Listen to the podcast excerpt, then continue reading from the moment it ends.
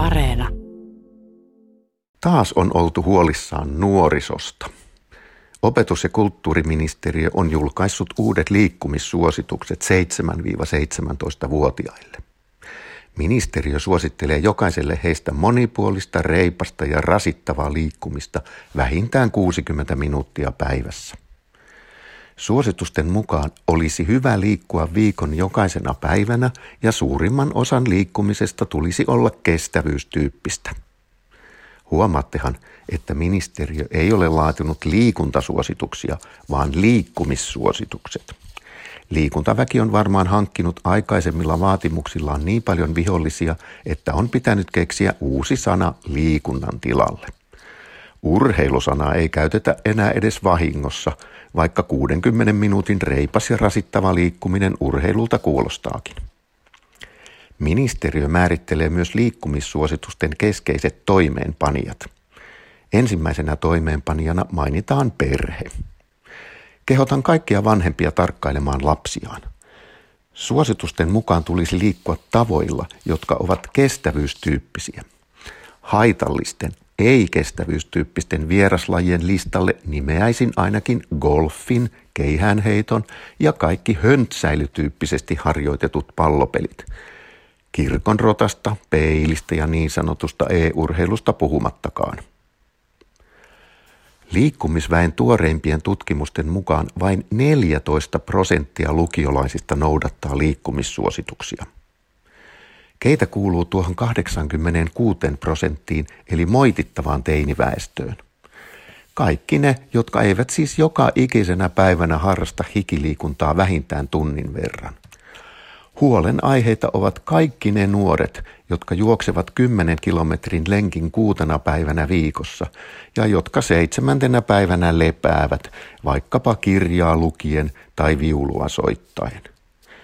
Ja jos joka päivä juokseekin sen 10 kilometrin lenkin, ei saa juosta sitä alle tunnissa. Näyttää siltä, että opetus- ja kulttuuriministeriö on enemmän huolissaan liikunnasta ja urheilusta kuin opetuksesta ja kulttuurista. En ainakaan ole havainnut, että kulttuuriministeriö olisi laatinut lapsille ja nuorille kulttuurisuosituksia.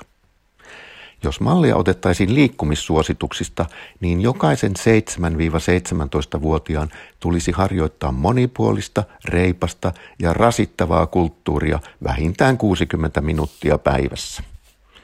Viulutunti joka päivä, päiväkirjan kirjoittaminen maanantaista sunnuntaihin kello 15-16 tai tunti öljyvärimaalausta aina ennen nukkumaan menoa. Ruutuaika on hassu käsite. Ruutuaika-käsite on keksitty, jotta ruutuaikaa rajoitettaisiin. Lapset eivät saisi viettää aikaansa internetissä, seurustella somessa, eivätkä harjoittaa pelaamista. Mitähän järkeä tässä on? Samalla kun liikkumiselle määritellään alarajoja, ruutuilulle määritellään ylärajoja. Netti, some ja pelit ovat juuri niitä osaamisalueita, joita tulevaisuuden työelämässä todennäköisimmin tarvitaan. Miksi työ- ja elinkeinoministeriö ei ole huolissaan nuorten tulevaisuudesta? Miksi työ- ja elinkeinoministeriö ei julista, että nuorten ruutuaikasuositus on vähintään tuntipäivässä, ellei kaksi? Liikunta- ja urheiluväki on perinteisesti pelotellut liikkumattomuuden aiheuttamilla kustannuksilla. Nämä laskelmat ovat tietysti laskelmointia, urheilumäen taktiikkaa hankkia lisää rahaa omiin puuhinsa. Eduskunnan pöytäkirjoista löytyy arvio, että liikkumattomuuden kustannukset olisivat 7,5 miljardia euroa vuodessa. Olisi hauska kuulla, minkälaisia summia kulttuuriväki heittelisi kulttuurittomuuden kustannuksiksi. Karkean arvioni mukaan Kulttuurittomuus aiheuttaa keskimäärin parin tuhannen euron verran elämysten puutetta ja mielenterveysvajetta jokaiselle suomalaiselle joka vuosi. Kulttuurittomuuden kustannukset ovat toisin sanoen ainakin 10 miljardia euroa vuodessa.